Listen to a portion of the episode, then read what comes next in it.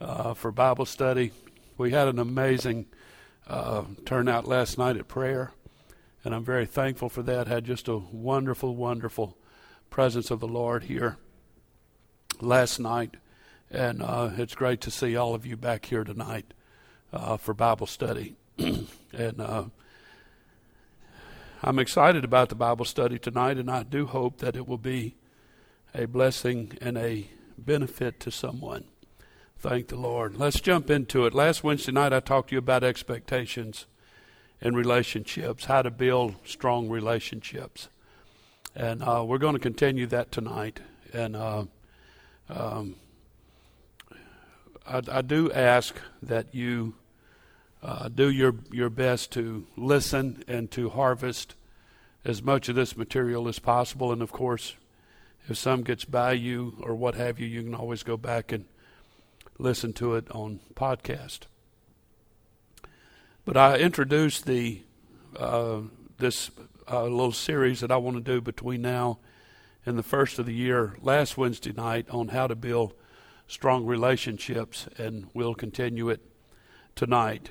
Uh, we all know in our American culture that just good, solid relationships with people are hard to come by uh, made the statement last Wednesday night that very few people have more have it have very few people have more than two or three friends uh, in their life currently. Some people don't have any at all. I can name people that don't have any friends. Uh, I'm talking about. I'm not talking about acquaintances. I'm talking about people you can be social with, you can share your life with, and what have you. Very few people have more than two or three. And uh, if you consider Facebook friends friends, you have a very low standard of friendships, all I'm saying. So don't say I have 683 friends. No, you don't. so, um, uh, is what it is. So let's jump into this material tonight, and I want to talk about the expectations in, in relationships. And as I said last Wednesday night, I think across the board, where a lot of relationships, if not most relationships, struggle. Actually, I'll give you a percentage of that in a moment. Uh, where most relationships struggle is because there is a misunderstanding in expectations. We assume the people that we are in relationship with knows what our expectations are, and we also assume that uh, they know what mine is, yours is, and we know what theirs is. Uh, that's not true. Uh, I'm going to uh, jump into that tonight. So, to manage expectations, if you want to build a strong relationship with somebody, uh, I find this especially true in marriage. I find it true in parenting. I find it true in relationships people have with their pastor or with their church that they attend. There's not clear cut expectations that are communicated. Things are assumed based off of past experiences or desires. And, uh, but unless expectations are communicated, then the relationship will suffer. So, to manage expectations well, it's necessary to begin with recognizing three essential characteristics of expectations. First and foremost, if you're going to have a relationship with somebody and you know that there's going to be expectations involved in it somewhere along the line, expectations must be expressed. It has to be said. Uh, here's the statistic that I want to give you. Someone has concluded, someone did some research into this, into relationships in America, and they have concluded that 80% of expectations in any relationship, on average, are never really expressed. 80%. So you have expectations, but no one knows what they are because they're never spoken. So let me ask you here tonight, personally, to everyone in the room and those listening on live stream and Facebook Live, consider for a moment just one of your relationships that you have with somebody, could be your spouse, your children, your parents, whoever it is, consider for a moment one of your relationships. How many of your expectations have you actually expressed and discussed with them?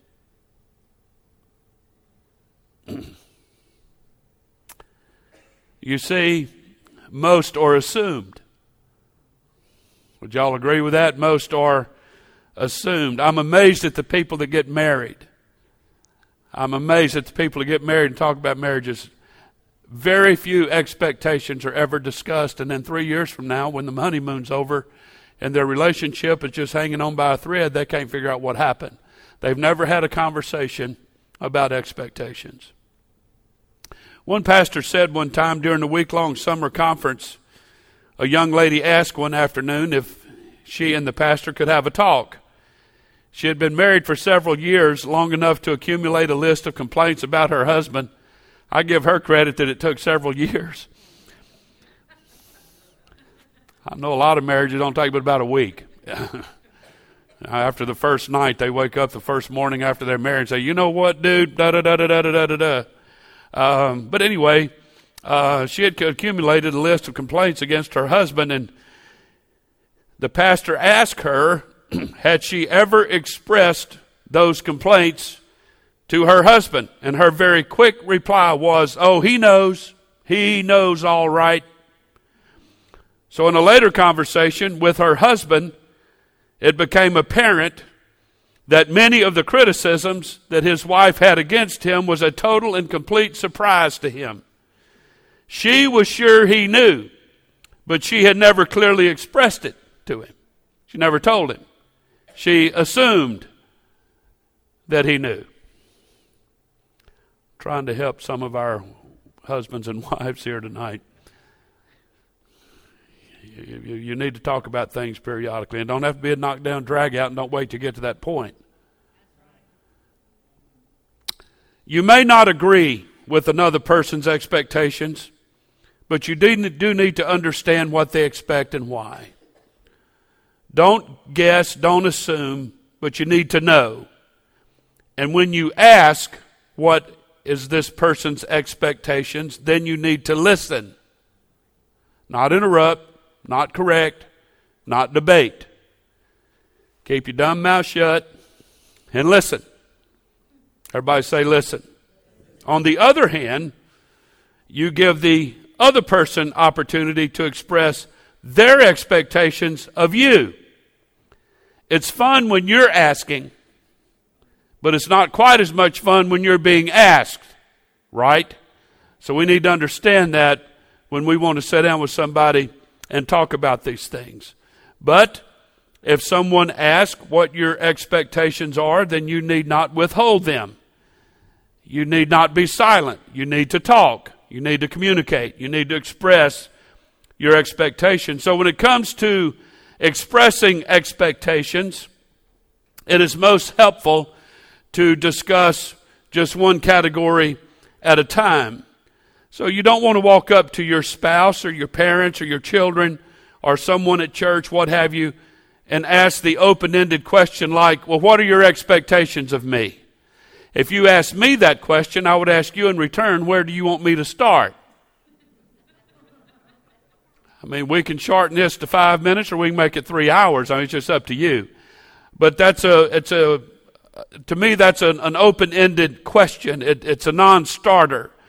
I believe we need to be more specific and identify a single category and focus on that one category alone. Uh, here are some suggested categories and five major relationships that all of us here tonight can relate to, and it's re- relevant to all of us here tonight. And remember, you want to work on the ones which are appropriate, you want to work on the things that are priority, and you want to do it one at a time. So, for example, in husband wife expectations, um, one thing you may want to discuss is how much time would I like to spend with you as my spouse? These are my expectations. If the other person, your spouse, says, Well, that's a little too much time or not enough time, then we'll do a little negotiating. I'll come to that a little bit later. But I think it's important to sit down between a husband and wife and discuss home re- responsibilities. If you have children, you need to discuss parental responsibilities. Who's going to do what when? Don't assume. I think prayer and Bible study needs to be a part of discussion. Uh, money management. There can be no assumptions there. There should be very clear expectations between husband and wife that are agreed upon when it comes to money, even intimacy. There needs to be some understanding uh, along that line as well. And then if you have children, uh, parenting is a big part. This, this is huge in, in, in this arena that I'm talking about tonight.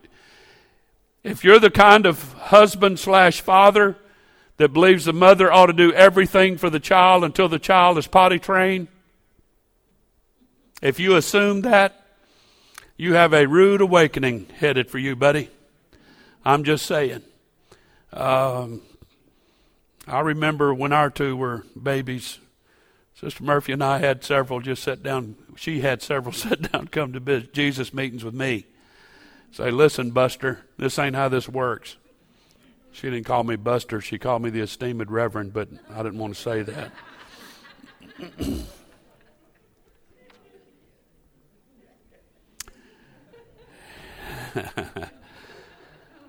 Tell y'all bid on that one big, and then yes. Um, but then, if you have children that are old enough to be mouthy and to have an opinion and to be sassy,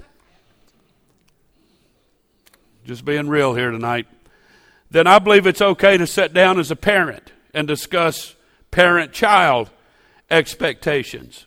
And I think you need to be very clear, and I think you need to listen to your children in response and let them give their opinion.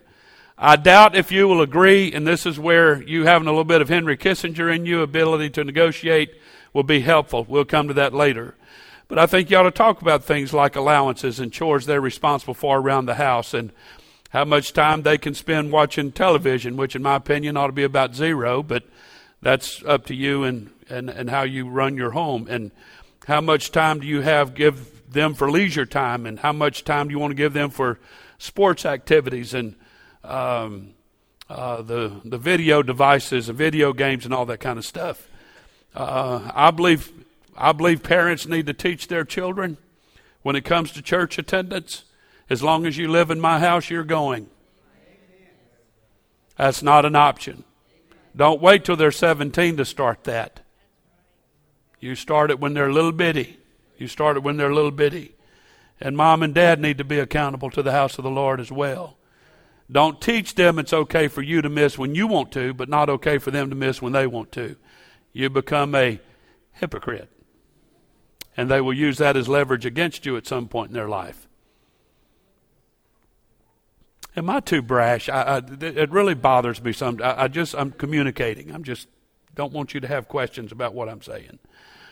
I think there needs to be family devotion. I think uh, I think parents need to have a lot of say in the kind of music their kids listen to as long as your kids live in your house. I was thinking about it today, as a matter of fact. I remember uh, as, as a teenager, I was not dating Sister Murphy at the time. I was just there with her two brothers at their house one time, and it was back in the day when Andre Crouch was first coming on the scene, and we all fell in love with his music, and we were listening. Uh, me and her two brothers was listening to Andre Crouch, in their bedroom, and I remember Brother Nixon came to the door and said, Turn that rock and roll music down. I was thinking about that today and had to laugh. It's almost easy listening music now compared to what's out there. And uh, but he controlled what kind of music was played in his house. And what he preferred was bluegrass, southern gospel, you know, that kind of thing.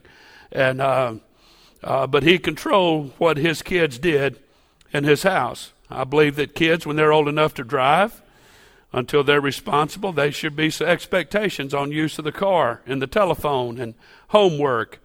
I believe parents ought to have a strong say. As long as your kids live in your house and perhaps under the age of 18, you can decide that. But I think mom and dad ought to pretty much control what they wear and what they don't wear. I didn't get as many amens on that one as I have previously because I think some of you have resigned yourself that you're fighting a losing battle because your kids can out-talk you. Um, my kids have always out-talked me. They can always, Casey can talk ten times faster than I can talk. But when it's all said and done, and I listened to all that she had to say back in those days, I would always conclude the conversation by saying, okay, all that's well and good, but you're still going to do what I'm telling you to do.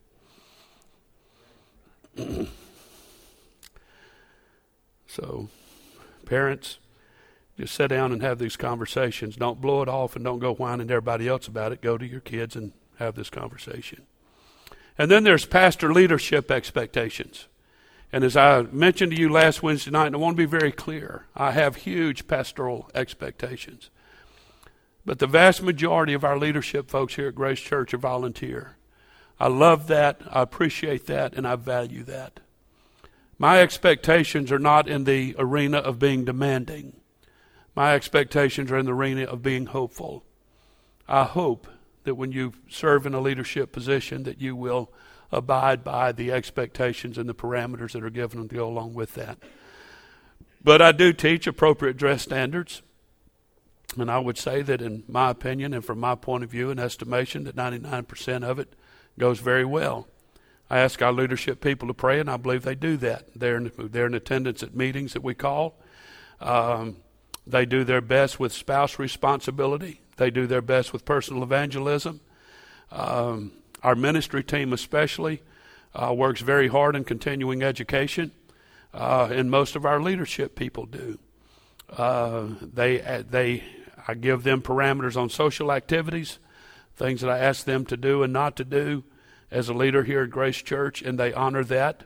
Um, have amazing integrity issues. They're open to mentoring. All these things are communicated. When I ask someone to step into leadership, these things are communicated. And I ask them, Is this okay with you? And they say yes. And they sign a document. And I tell them when they've done signing the document, if this is, reaches a point where it's not okay anymore, let's have another conversation about it. If we can't work it out, you don't have to leave the church, but just step down from your leadership role for a while until you can get things worked out. We've had that happen on several occasions, and it's worked out good. Uh, and in most of the situations, people are restored back to their leadership place, and we work it out, and they don't leave the church over it. A lot of people, a lot of church people feel like if you want out of a leadership job, you have to leave the church to get out of it. You're going to be guilt tripped and pressured and what have you. That's not the case here at Grace Church, and there's people here tonight that know that. Uh, I remember several years ago, we had one of our Sunday school teachers was burnt out, and I asked Sister Patricia Turner if she would fill in for one quarter to give the teacher a break, and she said she would. When the quarter was up, I made a note on my calendar. I told Sister Pat, I said, "Thank you. Uh, you're free from that responsibility. You can go back to the adult class." And she said, "Pastor, I'd like to teach a little while longer." And she volunteered to do that, and she did, and she did a great job. But I communicated with her my expectation so that she would know, and when the time was fulfilled, I followed through on my expectation. I appreciate follow up. When I ask somebody something and say, let me know in two weeks, I love it when you come back and you respond to that. And then there's leadership congregation expectations. We have serve team leaders and there's people in the congregation that's on our leadership team that work under them. I have it in front of me all the time. You don't, but I do. Is our production booth in the back. And I watch these folks during the service. I watch how they interact with their serve team people, uh, our serve team leaders, how they interact with our serve team people under them. They do an amazing job. And uh, I'll give an example tonight. Nate Henson is. Uh, over our uh, lighting and ProPresenter. ProPresenter is a program software we use to put stuff on the screen. Nate is sitting in the congregation tonight. Uh, he has Brother Greg up there running the screens, and he's trained him well, etc. And so this is how these things are managed, and it works out great. I could go on and on with that. Our Sunday school kids ministry does amazing. Our ushering staff does amazing because serve team leaders have learned how to handle uh, the people that are on and serve on their serve team. so it's imperative that when you become a leader in a church, and a leader here at Grace Church, as you know, is someone having a title behind their name. But when you come become a leader, it's imperative that you know what is expected out of you. And our serve team leaders do a great job in communicating that. And I appreciate it very, very much. Let's give our leadership team some appreciation tonight. They all do a great job. They all do a great job. So let's keep funneling this down. When you attend Grace Church, what are the specific expectations you have of individual believers at Grace Church? What is your expectations of the person across the aisle? What's the expectations of the person you have of the person sitting behind you? What are their expectations of you? This just don't go one way. It goes both ways. And it's imperative that we understand that. To continue this, and I'm, I'm going to have to speed up just a little bit. But then there's the employer employee colleague relationship uh, that we have to understand. And I, I, I regret for people, I regret when people go to work for a company and their supervisor, their boss, their manager, whatever title the person may have, is not a good communicator. And when you walk in the door, it's just kind of assumed that you know what you need to do. Uh, but there needs to be training. There needs to be a conversation. Somebody needs to be give you parameters where you're allowed to go, where you're not allowed to go, what you can use, what you can't use, what your job requirements are, etc. Somebody needs to communicate that. If they're not, then you need to ask. Don't assume people know. But there's conversations that, that, that need to be had about time and responsibilities, the workload, the, the social events that the company may have. Uh, if there's money involved in it, uh, company money involved in it, if there's continuing education, training, mentoring, and so on, is there confidentiality requirements on your job? Is punctuality important? I've had several jobs when I worked secular jobs where punctuality wasn't a big deal. Uh, as long as you got the work done, they didn't really didn't care what time you got there within reason. They didn't really care what time you left as long as you got your work done. Others wanted you there at exactly 7.30 in the morning, whatever time it was, and you didn't leave one minute before 5. Um, so it, it, those, those things need to be communicated. How you're supposed to dress on your job. All these things need to be communicated. You get the point. In his book, Lincoln on Leadership, Donald Phillips quotes part of a letter written by the president to General Hooker relating a conversation they had to get together late in the Civil War. Lincoln said, What I now ask of you is military success. The government will support you to, its, to the utmost of its ability. I shall assist you as far as I can, Lincoln said. And now beware of rashness. Beware of rashness, but with energy and sleepless vigilance, go forth and give us victories. Phillips, the author of the book, comments on the letter and says contemporary leaders can learn an important lesson from this letter. For here, in one bold stroke, Lincoln, Lincoln told Hooker exactly what he thought of him, both good and bad, and precisely what he expected. He offered support and assistance. He encouraged his general to take the initiative and to do the right thing. Then Lincoln gave Hooker the letter so that he could take it with him and ponder their conversation more thoroughly. Here was Lincoln, the leader, at his best. So, the lesson here in all of this that I've just presented is to express exactly what you expect. Express exactly what you expect. Carson Pue, president of Arrow Leadership Ministries, in his book Mentoring Leaders, writes When we at Arrow desired to have a personal assistant to the president of Arrow, we created a very accurate role description for the position. However, Mr. Jim Postlethwaite, who was working with me at the time, asked me for a list of what I was looking for in an assistant beyond the actual tasks that needed to be accomplished. That would be the feelings and the emotion side of the search.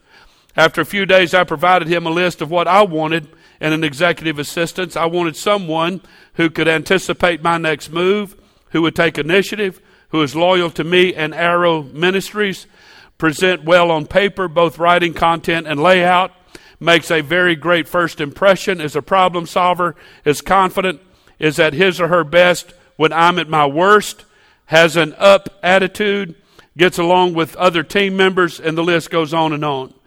But he communicated his expectations. He wrote them down. This is what I expect. Most churches and businesses have difficulty providing such a list because the leadership have never discussed them or can't agree on them. I've heard enough of this through pastoring, especially in the area for the past 25 years, that we are determined here at Grace Church to do our dead level best to communicate with people what our expectations are when you step into a leadership role. If you agree to those expectations, then we don't micromanage and we're not hovering over your back to make sure you're doing it. I tell people virtually every time we put someone in leadership, I'll trust you as long as you give me a reason not to. And I think that's fair. But I, we work hard here at Grace Church to communicate expectations and people know what their parameters are. I've learned a long time ago, especially with children, but it's applicable with adults. People are much happier when they know their parameters. So we have to understand that expectations must be expressed. Secondly, tonight, expectations must be realistic. There was a cute comic strip a number of years ago called Between Friends. It pictures two young ladies talking together at a restaurant. One says to her friend, Every time I see my therapist, I tell him that men don't understand me. And every time I say that, he tells me my expectations are unrealistic. Then yesterday, after years of therapy, it suddenly clicked. And the friend asked, What, that your therapist is right? The lady said, No, that he's a man and he don't understand me either. the fact remains some expe- expectations are just that. They're unrealistically high. So, what can we do then? In the Pardon My Planet cartoon, an earnest young man is speaking in candlelight to a young lady and says, From the day you marry me, I'll spend the rest of my life making your dreams come true. Till then, I'll work myself to the bone trying to lower your expectations. the objective, of course, is not to lower expectations, it's simply to make them realistic. I want to say here tonight, especially to those of you that has a spouse that does not come to church with you at all or as often as you would like. Your expectation, my expectation, is that they're here every time the doors are open. But it may not start off that way. If y'all could agree on maybe one Sunday a month, if you could agree on then maybe add every other Sunday, and you keep building, building, building if you just walk in and say, if you want a happy marriage with me, then you have to be at church with me every Sunday morning, every Wednesday night, every Sunday morning, every Wednesday night. That real that may be an expectation that's not realistic to them. You're right, but it's not realistic. Y'all understand me? Uh, I've had several opportunities to work with families in tithing. Uh, people have get themselves in a bind financially, and they cannot pay a full 10%. And a lot of them assume that I'm the typical pastor that demands that on more than one occasion. I've encouraged people to just walk in on one Sunday morning a month and grab a tithing envelope and put one dollar in it and say, God, this is all I've got. But if you'll bless it and if you'll help me, I'll increase it until I get up to the full 10%. I've been amazed at how often time that's worked. As a matter of fact, it's never not worked. You can't put expectations on people that are unrealistic. Parents have a propensity to do that with their kids, and spouses have a propensity to do that with each other. Unrealistic expectations that are only unachieved, that are un- unachievable, only sets you up to fail. She was an excited bride to be, eagerly anticipating married life with her fiance, and in a burst of enthusiasm in the midst of a pre marriage counseling session, she exclaimed to her fiance, I can't wait until we're married and we can be together all the time. A red flag went up in his head. Hold it, wait a minute. You mean that's your expectation of married life, that we're going to be together every minute of every hour of every day? That ain't going to happen is simply unrealistic. If the record isn't straight right now, if it's not straight, set straight right now, then you're headed for some rough water ahead. Managing expectations involves having expectations that are realistic. I think we need to understand what limitations people might have, and I think people need to understand what limitations we may have. We may have limitations in time, we may have limitations in physical strength and training and skills, facilities, education, personality, experience, finances, and so on. So, what makes some expectations unrealistic? So, what do you do? A man wrote the following uh, along this line. He said, My wife and a good friend were having lunch together when her friend lamented over the conflict she and her husband were having with their adult children. Due to circumstances of school and finances, the 22 year old and the 25 year old were still living with them. Whew. The friend felt she was doing all the mother chores for the adult children who were taking some advantage of her, showing little respect and taking on little responsibility. She and her husband were exhausted and frustrated. So, in an act of desperation, the parents created a list of expectations. They called them rules. And they gave the 22 year old and the 25 year old curfews. And they limited lunches and said you had to do your own laundry and all of those kind of things. Sounded very reasonable to me. They laid it all out. If you're going to live in our home, this is what we expect. It seemed quite reasonable to the parents. But as far as the kids was concerned, that was horrible. The son stormed out of the room, stating he was moving out if he had to comply with them. The daughter raced out of the room and fled to her bedroom crying. So the lady at lunch said, We're all in a turmoil, she told her friend, and, and said, What went wrong? What can we do? And the friend, the friend replied, said, You've made an excellent first step, writing down and presenting your expectations. However, you fail to do the second important step and give a person an opportunity to do some negotiation. So when confronted with expectations there are that are being placed upon you, you have three options. You can say, number one, when somebody puts expectations on me, I can say, I'll do it to the best of my ability. Or you can say, I'm sorry, I can't do that. I can't live up to those expectations. Or there's a third option, and you can say, Can we negotiate? So, expectations may need to be negotiated. Again, depending on someone's personality, their time, their experience, their education, etc., etc. So, with negotiation, unrealistic expectations can be transformed into realistic expectations. I'm not a, a novice tonight at what I'm doing here. I know there are some very complicated relationships. There may be some here even in the building. They're very difficult and they're very complicated. I'm not asking you to bite this whole thing off and go home tonight and say, okay, we're going to sit down and we're going to work everything out in our marriage. We're going to work everything out with the kids and we're going to work everything out with the jobs and we're going to work everything out tonight. No, you're not. You agree on what's priority, and you take very small baby steps. And you do what you can to the best of your ability to negotiate a reasonable compromise in your expectations. Don't be an idiot. Don't be stupid and say, if I can't have it my way, then I ain't having nothing. Go ahead, genius, and take that path and see what happens. So you take very small baby steps. And if you can find something you can agree on when it comes to expectations, I'm talking to somebody right now. If you can find one small thing you can agree on, if it's nothing more than who's going to wake the kids up for school every morning, if you could just solve that, then you can build a little confidence, a little bit of confidence back in your relationship and say, you know what, we can agree. We can work together. And then you can add some more to that and then you can add some more to that. Here's an expectation.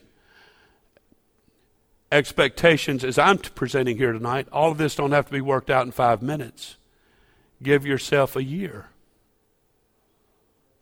Give yourself two years. That in two years from now, our marriage is going to be amazing. two years from now, as parents, we're going to be amazing. You set reasonable, achievable goals, and you work on it one day at a time, one thing at a time. so, in conclusion tonight, here's a simple strategy for negotiating expectations. You identify the issue, the problem, the area of conflict, whatever it is. Choose the category. For example, it could be time spent together. Maybe you're spending too much time together. Maybe that's the problem. I'm just I'm kidding. Those I'm trying to keep this as light as I can because it's it's kind of heavy duty stuff. But you narrow it down to the conflict point. Uh, it could be uh, the wife says, "Honey, could you let me know about what time you'll be home for supper?" And you negotiate an approximate time, say within 30 minutes, and have the courtesy to say, "I'll tell you what, honey." I can't give you an exact time that I'll be home for supper, but I'll tell you when I'm headed home. I'll text you and say I'm headed home.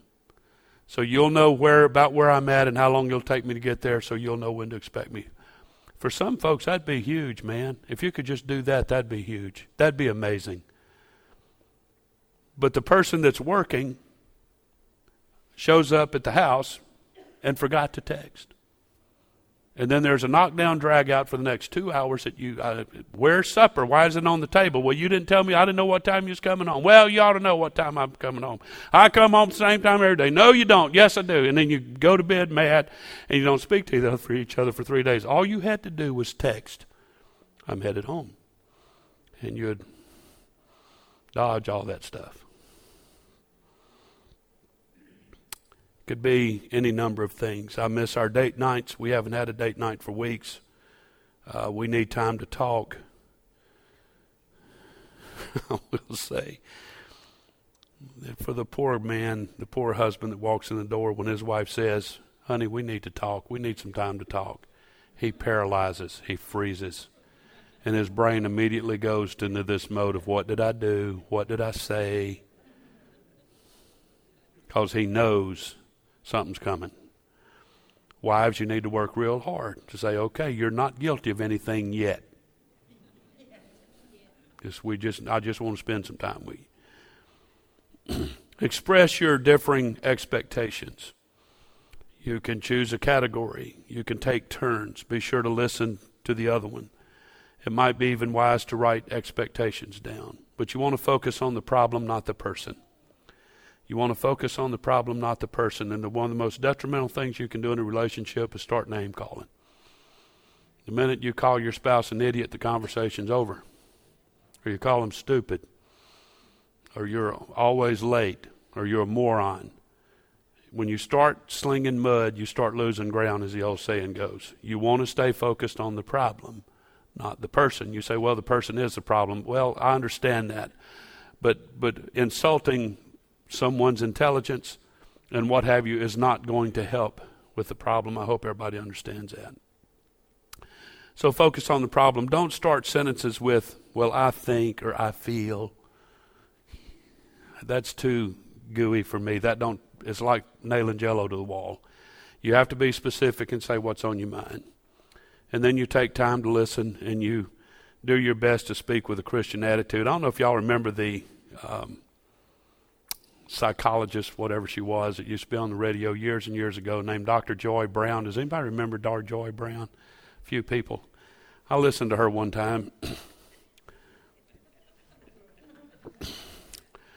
and the part of it I caught was when you have a disagreement with your spouse, you need to sit down at the kitchen table and hold hands while you're working it out. Like why? So they can't throw dishes at you or something? I mean, you just go ahead and tie their hands behind their back like uh, I, I, just thought about Sister Murphy and I, sometimes in the past that if I want to say, "Honey, I, I we're going to have a knockdown drag out. Can we sit at the kitchen table and let me have hold your hand, sweetie?"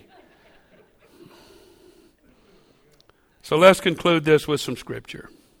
Philippians chapter 2, verse 2. Fulfill ye my joy, the Bible said, that you be like minded, having the same love, being of one accord, of one mind.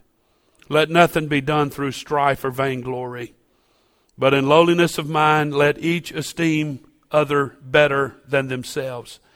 This talks about relationships, not just Christianity in general. This is relationships. This is how Christian people act. Look not every man on his own ways, but every man also on the things of others.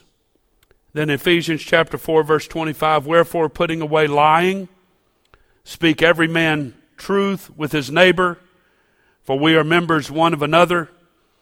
Be ye angry and sin not. Let not the sun go down on your wrath, neither give place to the devil. Let him that stole steal no more, but rather let him labor, working with his hands the things which is good, that he might have to give to him that needs. Let no corrupt communication or conduct proceed out of your mouth, but that which is good to the use of edifying, that it may minister grace unto the hearers. And grieve not the Holy Spirit of God, whereby you are sealed unto the day of redemption. Let all bitterness and wrath and anger and clamor and evil speaking be put away from you with all malice. I believe this includes what goes on in the home. It goes marriage, parenting, kids, all that. So be ye kind one to another, tenderhearted, forgiving one another, even as God, for Christ's sake, has forgiven you. So when you're in the middle of it, in a relationship that you want it to last, you're in a relationship that you want to work. If you can't meet each other's expectations, then work towards a compromise, adjust, revise, reject, or create until you can agree on your expectations in the category you've chosen. Now that they're expressed and realistic, write them down just in case someone forgets. Or you get the thing six months from now that this is what we agreed on, and the other person says, No, it's not. Yes, it is. Got it written down right here. That's just smart. So you reinforce each other's positive fulfillment of the expectations, reevaluate regularly. And it may require a little adjusting before you get it right. I believe tonight that any relationship having with, worth having with somebody is worth fighting for. I believe our marriages are worth fighting for. I believe our families are worth fighting for. I believe good relationships on our jobs, it's, it's worth fighting for. Amen. I believe your relationships with your neighbors are worth fighting for. Uh, these are these are important relationships in our lives, and we can't be selfish and self-centered, and all the demands can't be one way. But we have to be able to sit down and work with each other peaceably. And I'm asking Grace Church to do that in your home, in your family, in your marriage, particularly here at Grace Church with Pastor, with our serve team leaders, to let's understand each other's expectations of each other. I think it's fair, and I believe we'll get along a whole lot better. You say, well, Pastor, there are a lot of bad things going on at Grace Church? No. And that's why I'm teaching this. I don't want it to start. Prevention is better than cure, is it not? And uh, I do want to say in conclusion, uh, well, look at there, I got eight minutes. How much time did I have left over last Wednesday night? How much? Um, uh, nine? Nobody wants to say. we have some expectations here. Remember what we've been teaching here? I expect an answer. So, uh, but I do want to say just just recently, um, in our leadership team, uh, there were some things misunderstood with a couple of different of our uh, leadership people. I sat down with them. They were very candid, very honest. I was very candid and honest. We shook hands and walked away with a very deep understanding. And I like to use conflict to, to my advantage and to your advantage. If we can work it out, then we can kind of walk away from saying, what we did, man. We're not going to gossip about each other. We're not going to tear each other apart when we get home. We still love one another. We're still friends. We're still getting along. And I'll look forward to seeing them in the next service. That's what I enjoy about conflict. If there's anything to enjoy conflict, it's, to, it's conflict resolution. And how can you do that? So I'm asking everybody here tonight to pay attention to what's been presented. And let's make sure we all understand each other, whatever the relationship is so that we can get along, we can agree, keep a church unified, keep it moving forward. Thank the Lord. God bless you, folks. I love Grace Church, and uh, I appreciate the, the privilege and the opportunity to be pastor here. And I plan to keep it that way for another week or two. so, uh, God bless you. I'm going to dismiss you from your seat. I think that's pretty cool. I like to watch how long y'all sit there before you get up. You don't know what to do. So you're dismissed. God bless you, and we'll see you Sunday. Thank the Lord.